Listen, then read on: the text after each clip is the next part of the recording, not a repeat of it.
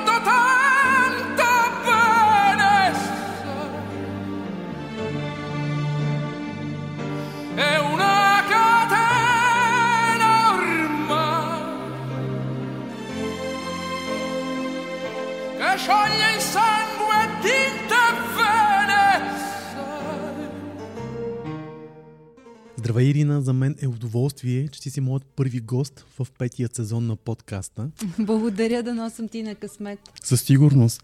Как прекарахте празниците?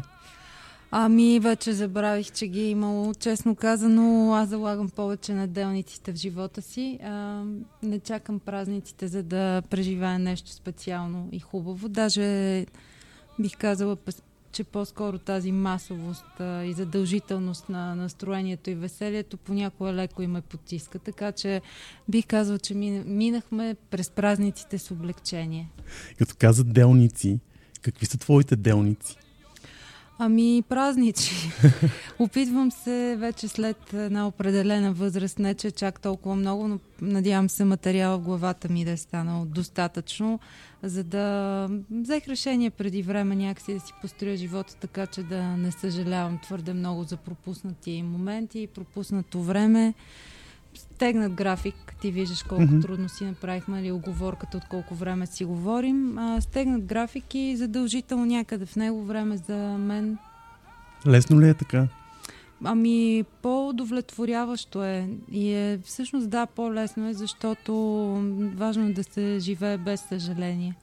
А когато пропускаш или когато се претоварваш или когато в мой стил предишен за всичко си да, да, да, да и това ми се прави. Другото ми се прави в един момент, оказа, че тебе те няма отправяне на неща.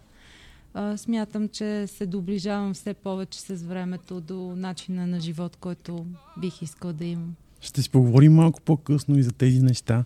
Не мога обаче да не започна този разговор с едно бижу, което е в моите ръце и както казаха и моите колеги, една библия. Я да видя кое е издание.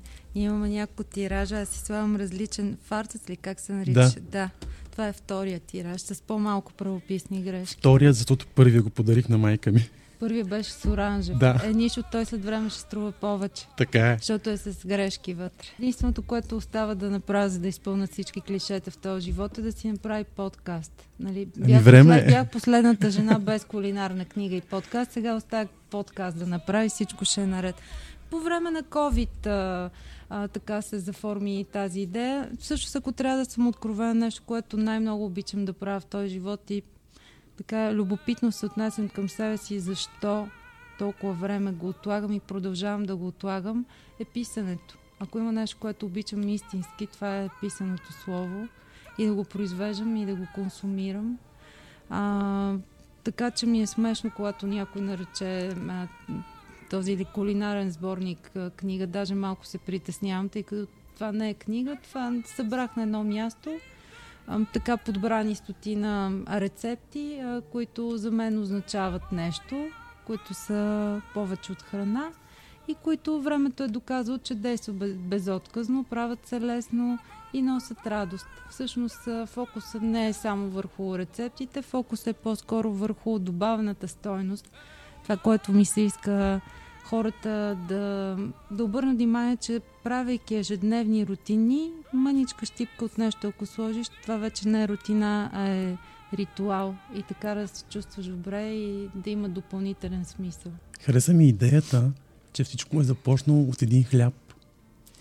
Ами, ам, всичко е започнало от един хляб. Да, да, да, в социалните мрежи. Мгм. По време на локдауна просто дълго време отлагах момента, в който да усъвършенствам това си умение с правенето на хляб.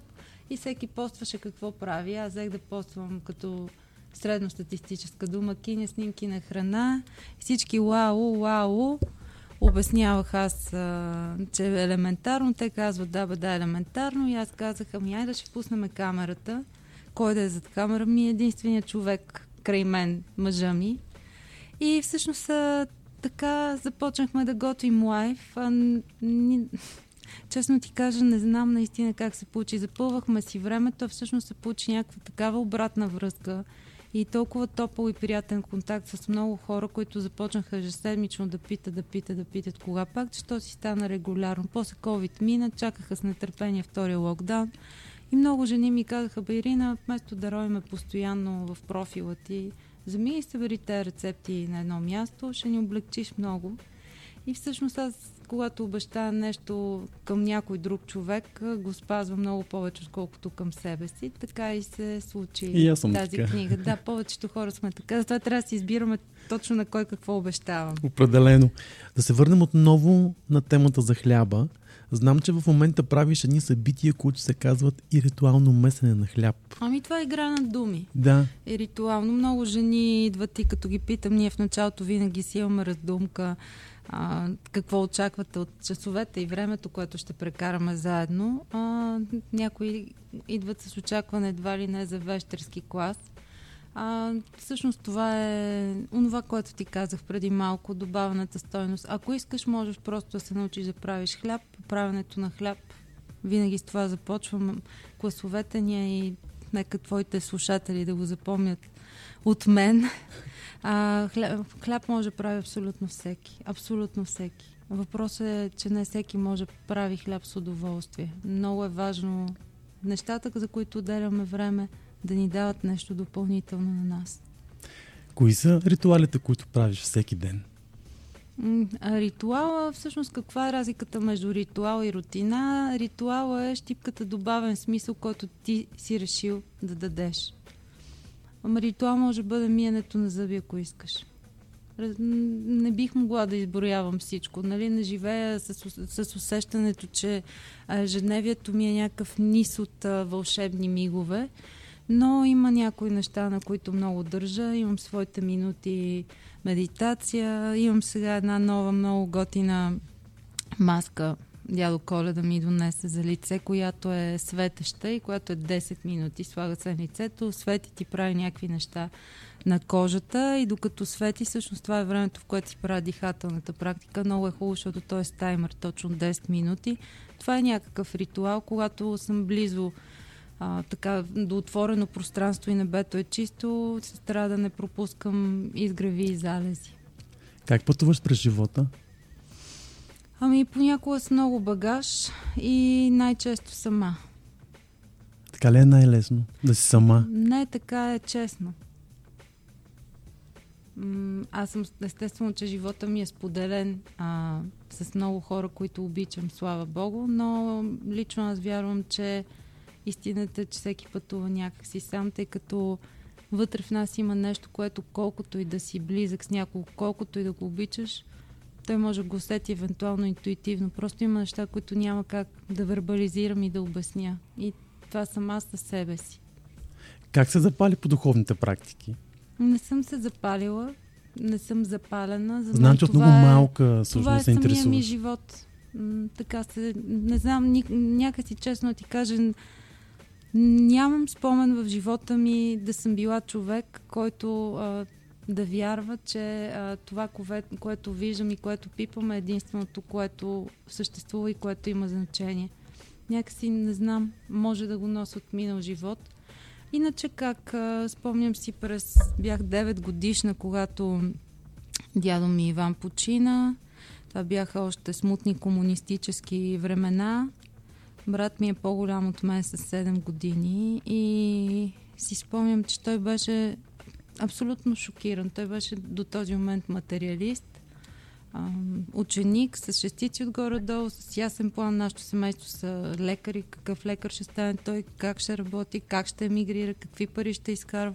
И в момента, в който видял дядо ми в ковчега, мен тази гледка ми се спести тогава, той просто се сблъска челно, както Буда, живейки години наред в перфектното си царство, изведнъж вижда, че извън пределите на това царство има смърт, има болест, има страдания.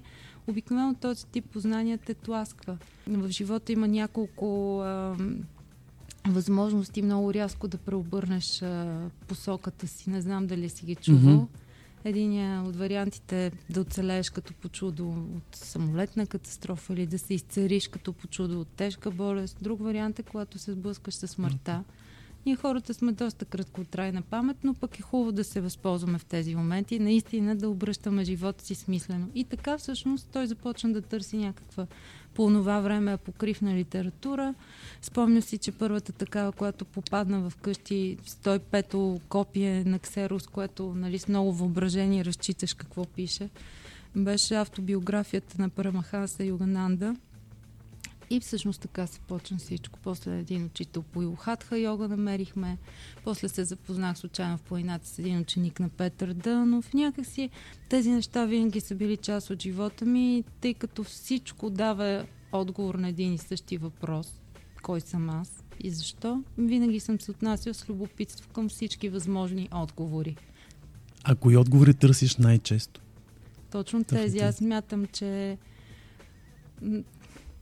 понякога съм по-близо до отговора, друг път съм по-далеч. Има фази от живота ми, в които ми се струва крайно безсмислено всичко това, което правим. А в други фази ми се струва безкрайно логично и просто. Не е нужно да ги осложняваме с ровичкане. Нещата са просто такива, каквито са. И трябва да целеполагаме по-ясно. Смела ли си? Да, категорично съм. Мисля, че съм един от смелите хора, които познавам колкото и нескромно да звучи, на историята го доказва. Кога казваш никога? Оля, научих се вече да не казвам никога. Предполагам, че в тази връзка ме питаш, да. защото давам винаги примера за ангела, който тъкчено горе яде пуканки. В момента, в който аз кажа никога му светна, светва алармата ми. Ирина каза никога. Бързо правете пуканките, натискаме червения бутон и съвсем бързичко, моменталически, това за което съм се заканила, идва в живота ми, за да ме обори. Ами вече май, да ти кажа, не си спомням. Дори, дори за неща, които очевидно ми се виждат никога, оставам една скопка. Извинявай, че ръкомахам. Аз не мога да говоря, ако ръцете ми стоят. И гледа, че всичко вършиш с лекота. Така ли е? Така Всъщност? ли изглежда Да, наистина? отстрани наистина е така. Ами, хората имаме различни способности, как да, какво да ти кажа. Ма, за някой нещо, което е трудно, за друг е елементарно. При мен, може би, защото винаги съм мултитасквала и някакси сега като си упростих живота, всичко изглежда още по-лесно. Въпреки, че аз напълно споделям теорията, че мултитаскинг е едно от най-вредните неща в съвременния свят. Възможно най-вредното и мисля, че а, работодателите не трябва да гледат на а, тази способност човешка като на качество, защото това ужасно бързо а, изразходва личността и професионалиста също. Има ли според теб дефиниция за идеалното семейство? М- не мисля, че на този свят съществува нещо идеално, което да бъде произведено от човек под каквато и да е форма. Идеални са безплатните неща, които природата ни дава. Както казах, може да ти звучи твърде идеалистично и романтично, но наистина смятам, че идеални са нещата, до които ние не сме се докоснали, ние хората. Идеално е новороденото дете. А, но пак а, да споделя, че не смятам, че е нужно да се стремим към идеалност. Не смятам, не смятам, че трябва да се стремим към идеалност, защото това е някаква форма, пък а, онова, от което идваме и към което отиваме, няма форма. Ако можеш да върнеш времето назад, би ли нещо променило? О, ами да, бих си спестила някои разочарования житейски, честно да ти кажа. Да, така получих няколко сосни шамара в а, живота си, даже повече от няколко. Те пък са били, така казано, посоч школа му, а, възпитателни. Но а, ако аз бях дъщеря на себе си, така бих дала най-честния отговор, нали? Защото сама за себе си не знам, но ако обичаш някой, както обичам децата си, например, и ако тя трябва да живее живота, който водя аз, има неща, които тотално бих махнала. Признавам ти. Добра майка ли си в този ред на мисли? М- има ли някоя майка, която заставайки тук срещу теб би ти казала да? Има, да. Ми аз не мога да го кажа за себе си, честно да ти кажа. Ето смела си. Ня... Смела съм, Да. да. затова имам Да. толкова деца. а, но не знам дали съм добра. А, между другото, част от мъничкото време, което имам за себеразвитие за себе си, въпреки че децата ми растат, а, последните месеци съм го посветила изцяло на това. На темата за родителството и за травмите, които съвсем, съвсем несъзнателно и белезите можем да оставим децата си без да искаме и това може предопредели посоката им на живот, не на там, на където би било най-добре за тях. Така че опитвам се осъзнат родител да бъда. Не винаги ми се получава, просто, просто физически съм уморена, разбираш? Да. когато си недостатъчно отпочинал, няма как ментално да си винаги най-добрия, най-спокойния, най-стабилния. Старая се да бъда обективен родител и по моята скала за обичане обичам най-много, а това е най-важно. Това не, да, това не е ценно всъщност. Да, пък вече какви, какъв родител съм, ще видим те, когато те станат родители и ме сравнят с себе си, както правя аз сега с моите родители. На какво искаш да ги научиш? Ами, аз а, имам една теория, която рано или късно, ако Господ ми е дал време на тази земя, със сигурност така ще си го възнамеря, така ще си го визуализирам, че да ми се случи и да мога да я предам тази теория на повече деца и повече поколения, поне в нашия град, в София. Даже наскоро говорих с а, кмета на община Слатина, прекрасен човек. Ако такъв човек ръководи страната и нещата ще да се случват. Извинявай, че от тема в тема скачам. Само ще ти кажа, че в община Слатина слогана им знаеш ли какъв? Не, И ми кажи ли си чул такова нещо. Има много пари. сериозно. На фона на вечното мрънкане, Да. аз ти препоръчвам да поканиш този човек. Със сигурност. Да, няма да цитирам имена, а, но великолепен. А, та, а, той веднага каза, да, правим го това нещо, има възможност така и така и така. Елица Виденова, пиарката на общината е фантастичен, може би се познавате. Да, аз на тях им казах, че моята мечта е един час седмично във всички училища, от първи до пети клас, да се изучава час работно заглавие дух. На какво трябва да научим децата си между 6 и 12 годишна възраст? Първо, много важно нещо е да ги научиш как да успокояват ума си. Това за мен е толкова важно за възрастните хора. Никой не ни е учил и последствие, лутайки се, много често се пристрастяваме към различни глупави неща, включително и единичната чаша вино вечер вкъщи, която мислим, че е безобидна, не. Или пък към някакви по-тежки пороци, или към някакви тикове, вредни навици. Да успокояваш ума си има много-много техники. От най-елементарните дихателни техники до малко по-сложни медитативни техники или дори през хобитата, когато си с точния казано на български майндсет, нали, с добрата психическа Да. нагласа. Искам да науча децата си как да успокояват ума си. Искам да науча децата си как да използват концентрацията си максимално ефективност. Тоест има упражнения за а, фокусиране. Искам да науча децата си как да се хранят правилно. Като да се храниш правилно не означава как а, да ядеш, просто да ядеш, а как да се храниш, когато се чувстваш по определен начин. Когато си тъжен, от какво има нужда от тялото ти, когато си щастлив, от какво има нужда от тялото ти, кога трябва да дадеш пауза и да гладуваш. Това са неща, които а, а, аз по най-малкия ми син, който отглеждам по този начин, виждам резултатите. Просто много по-добре се справя с ежедневието си, защото малкият и големия човек всички водим битки в живота си всеки ден.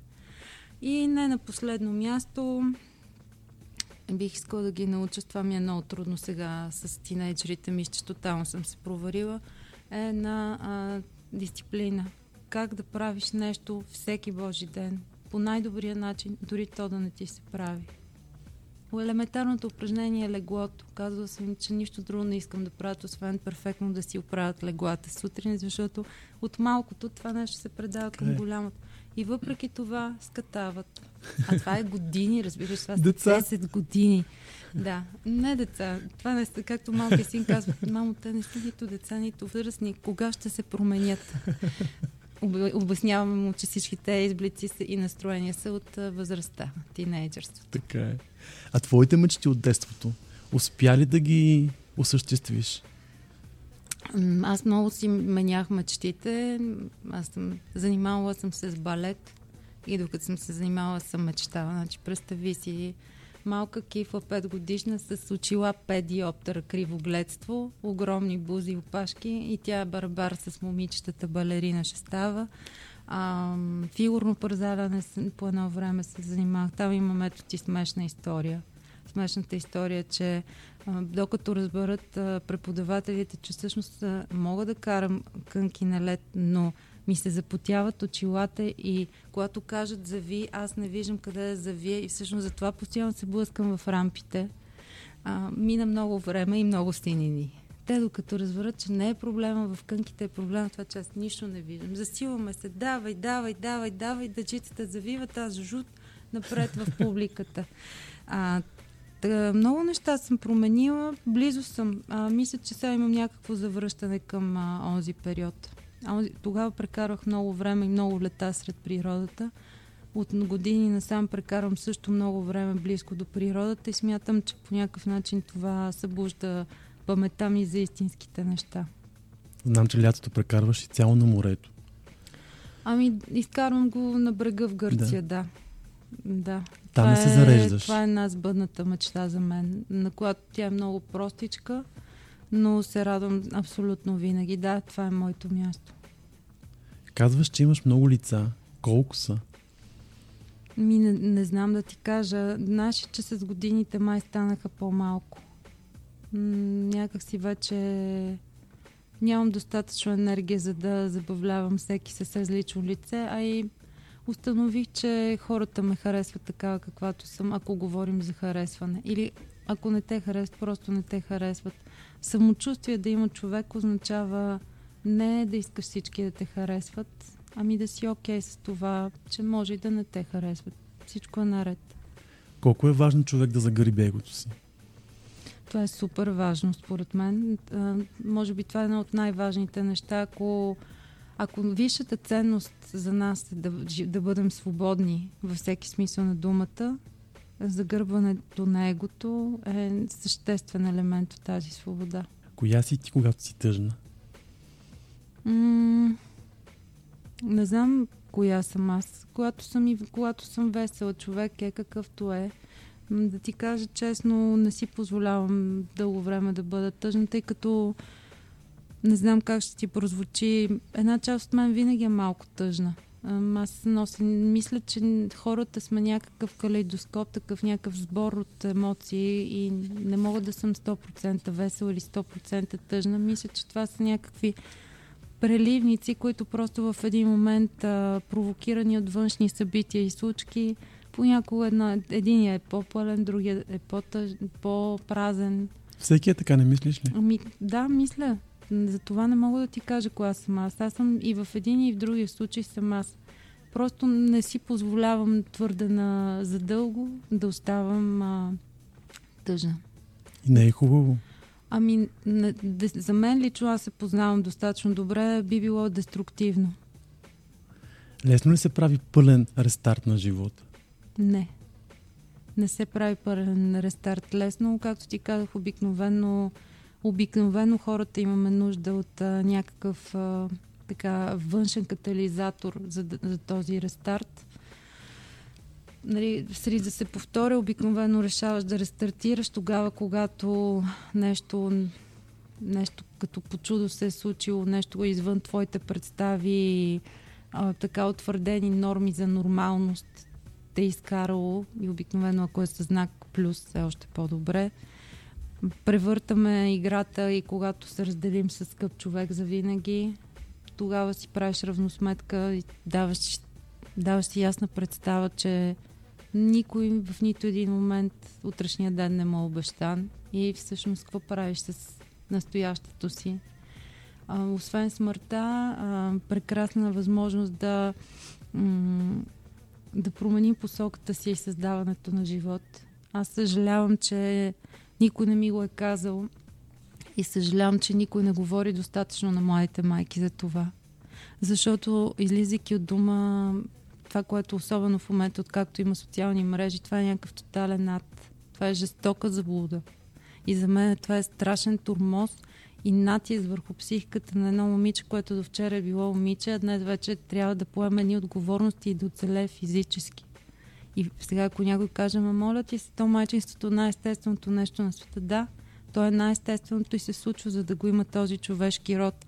Но адаптацията от това, което си бил към това, което ставаш, не може и 9 месеца да те подготвят повече трябва да се говори за това. И второ ред на мисли, как на една жена да й остане време да си каже, бе, ей, аз тук имам това прекрасно същество и може би заради него мога да погледна и на себе си и на всичко по нов начин.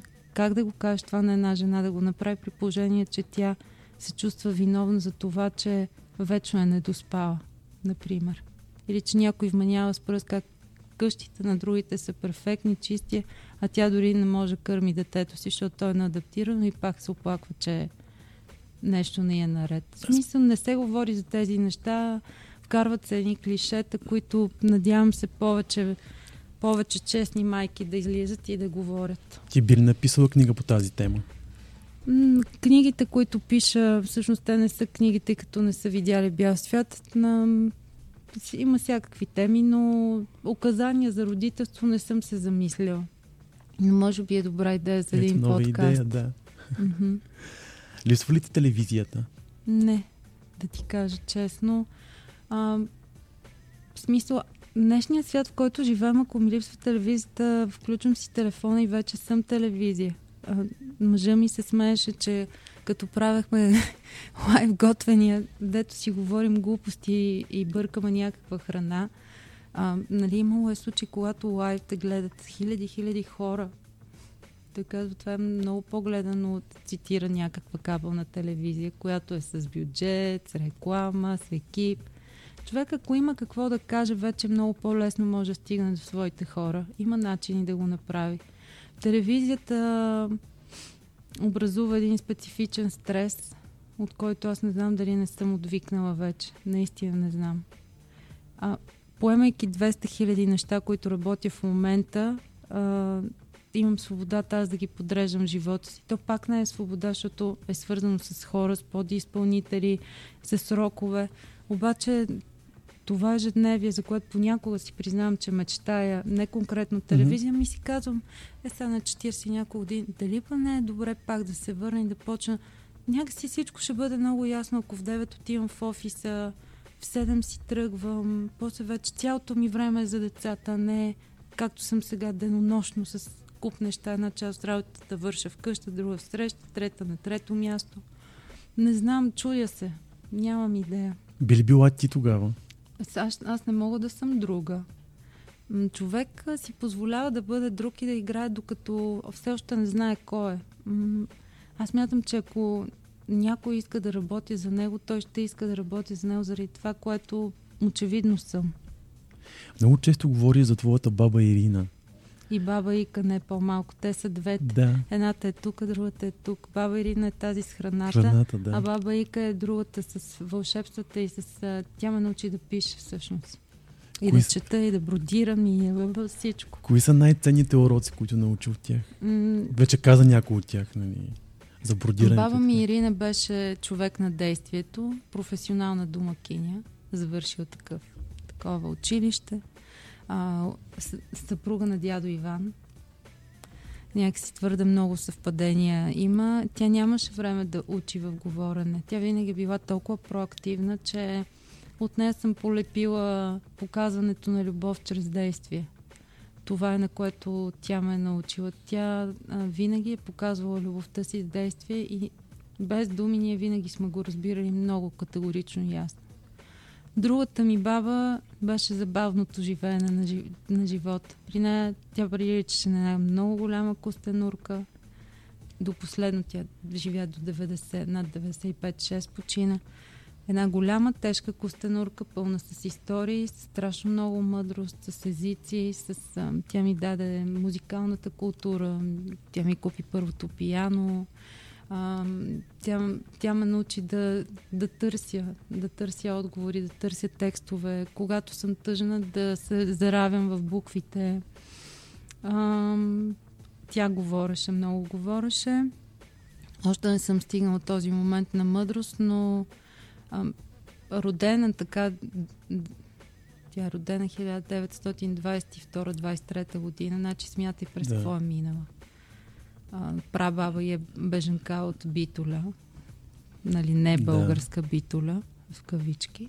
А, та, тя е минала през абсолютно всичките тези режими, войни, загуба на а, близки, а, преследване от, на, от комунистически режим, създаване на дом и семейство. Питала съм я, ако не е била щастлива дяло ми. Това си спомням. Казах и бе, ти, Сдела ми, ако не сте били щастливи толкова и защото сме си говорили през годините, казвам, що не сте се разделили, децата ви големи, отгледани.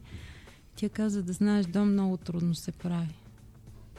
Просто не може да стегли черта на нещо, което толкова време и енергия и средства в тези бедни години си вложил. И не, нещо, което тя ми каза, всъщност е, че от всичко, което най-много е изстрадала и всичко, което най-хубаво и се е случило, Единственото, което накрая остава са децата и нищо друго. А баба ми надживя своите деца. И въпреки това, тяхното съществуване в нейния живот, както и ние като тяхно продължение, са най-най-големия смисъл. Бяха за нея, така че решката на тортата на живота.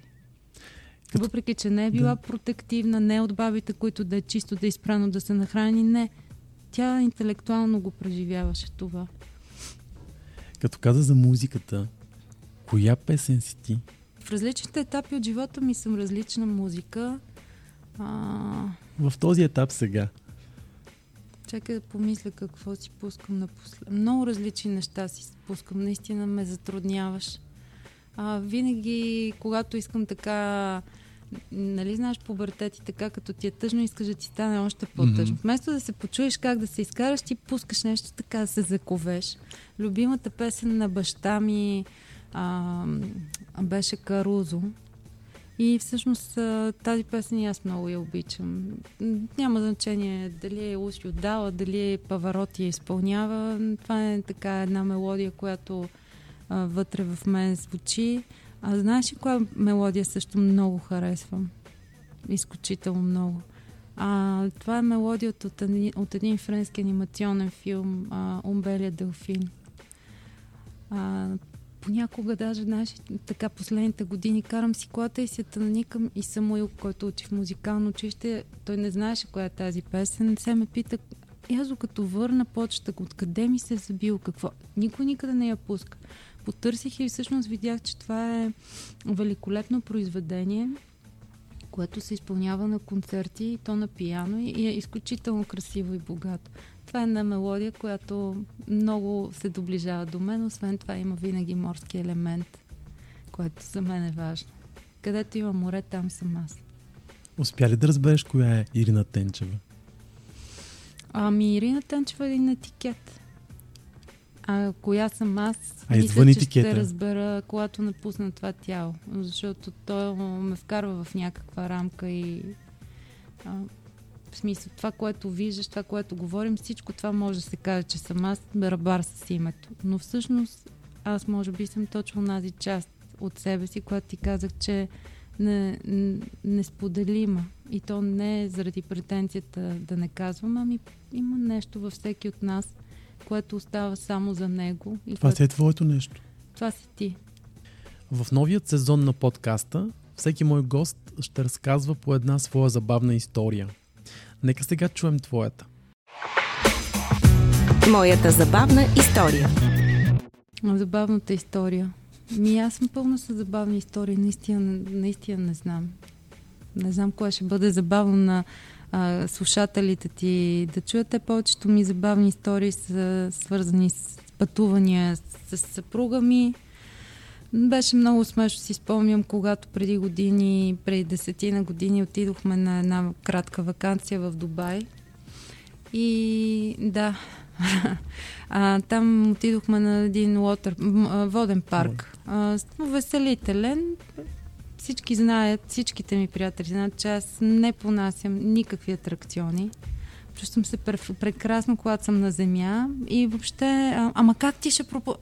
Не, не, нищо не пропускам, приятелчета. Просто си изкарвам чудесно, забавлявайте се, аз ще пия нещо, ще ви махам и така. И решихме, че няма да правим никакви екстремности. Видяхме, че има една много приятна река, която а, е направена с изкуствено течение, разбира се, и минава през целия парк. И ти сядаш в една гумена лодка и влюбено си гукаш с човека до теб, а пък течението те води на някъде и виждаме, че хората, защото седяхме, пихме кафе, гледаме, но нон-стоп минават хора с тези лодки, метнахме се ние на една лодка, айде ще направим едно пътуване по реката, так му ще разгледаме целият парк. И направихме няколко кръгчета, по едно време стигаме до едно разклонение и, а, и попитахме, защото около нас и други хора с такива. Ти си като в гума. Да казват, ами тук продължаваш в същото кръгче, там те качва просто по-отгоре. И викаме, добре, да ще се качим по-отгоре. Завиваме и, както Иван после казва, по едно време гумата спря, след което се изправи на 45 градуса нагоре и започна нещо като, а, как да, като влекно на, нагоре. Жк, mm-hmm. жк, жк, започва едно качване. После минахме пак наравно, викам, а, сигурно е това. Още по-нагоре. И още по-нагоре. И по едно време вече гледам, долу хората са ми точка. Аз казвам, а, човек, нещо се объркахме. И Иван казва, спокойно, щом ни казаха, че не е екстремно, вероятно сега пак плавно, по едно време ние вече стигаме един връх, на който сме стъпили двамата на върха. Лодката ни едва всеки момент, ако стъпа аз напред, ще се спусне надолу и пред нас един тунел, който е абсолютно отвестен а до него един господин в една будка, който вероятно 12 часа единственото, което прави е да натиска един червен бутон и един зелен бутон. Червен бутон, зелен mm. бутон. Като натиска червен бутон, никой не бива се спуска. Щом натисне зелен бутон, ти се освобождава лодката. Аз в момента ти го говоря и просто разбираш, че получавам тахикардия човек. Направо... М- Чакай да пием вода. Аз имам жестока фобия. И Ваня разказа тази история много смешно, защото аз съм пред него, разбирам на къде върват нещата. Всичко се решава за секунди. И в този сублимен момент на забавен кадър си представи човека как тръгва да натиска зеленото копче. Аз се изправям и казвам, сър, стоп! Стоп, сър! Стоп. Къде къв сър? Какъв стоп? Какви пет лева? Та, идва си следващата лодка. Този пич вече е тотално прегрял и не знае къде се намира. Той просто ще си натисне зеленото копче. И в последния момент мъжът ми ме фана и ме дръпна, защото а, просто ще ще стане на край инцидент. Ти нямаш колани, нямаш да. нищо. Е, това е, тя е смешна история, той да разказва, защото аз не мога да се видя отстрани но а, брутален ужас на ужасите, след който аз зъбите ми штракаха, разбираш ли? Но там беше много смешно, защото тотално не е на място да се изправиш на върха на тая екстремност и да почнеш да викаш човека, че точно за теб ще спре всичко и ще те свали. И така, имаме такива истории, които са може би не мога да ги разкажа достатъчно забавно, но са в нашата книга с смешки. Както каза, ти смела си, ето. Още а, моля, едно доказателство. Е, да, имам и такъв, такъв тип смели случки, които не са по мое желание. Какво винаги си искала да кажеш на хората? Нищо особено. Ако имам нещо да им казвам, аз го казвам. А, има една фраза, която се казва, че човек колкото повече мълчи, по-безсмислено му се вижда това, което ще каже. Някак си, понякога имам някакъв напад нещо да кажа и после в следващия момент си казвам, че изобщо за какво занимавам приятелите си или аудиторията в социалните мрежи. Друг път имам нужда да го кажа. Обикновено, когато нещо много силно имам нужда да го кажа, го написвам в кратък а, статус. А, но това, което искам да им кажа, мисля, че те първо предстои да го направя с а, някое друго литературно произведение. Вече мисля, че най-съществените неща не могат да бъдат а, а, казано. Не съм фен на кратките форми. Не ми харесва. Този свят, в който обитаваме в момента, кратката форма е винаги за предпочитане. Аз мисля, че ще си остана отскул до края. Обичам с повече думи да обяснявам нещата. Това е най-хубавото според мен. Ами, много си позитивен, благодаря, дано да е така. И като за финал, още нещо ново имаме М, в този сезон. Това е всъщност книгата на подкаста. А, И ти ще бъдеш първият стига, бе, човек, който ще напише нещо в нея. Заповядай. Олеле, чакай сега.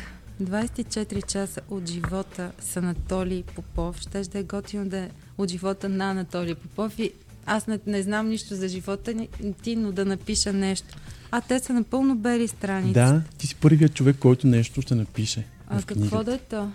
Може да е всичко. Твоя мисъл, пожелание. Еми, благодаря ти за тази среща. И аз много благодаря, да ме беше удоволствие. Ще оставя датата, за да се знае, нали? Да. За Анатолий Толик с пожелание за повече ритуали, по-малко рутина. Пълно сърце и пълна маса с хора. Много ти благодаря още веднъж. За мен беше удоволствие, че ти си първият гост в петият сезон на подкаста. За мен беше чест. Благодаря ти за търпението. Благодаря ти за а, подканващата усмивка, с която водихме този разговор. Надявам се а, слушателите ти да останат а, лоялни към теб и след него. Слушахте 24 часа от живота. Още епизоди може да откриете на 24часа.bg и във всичките ни подкаст платформи.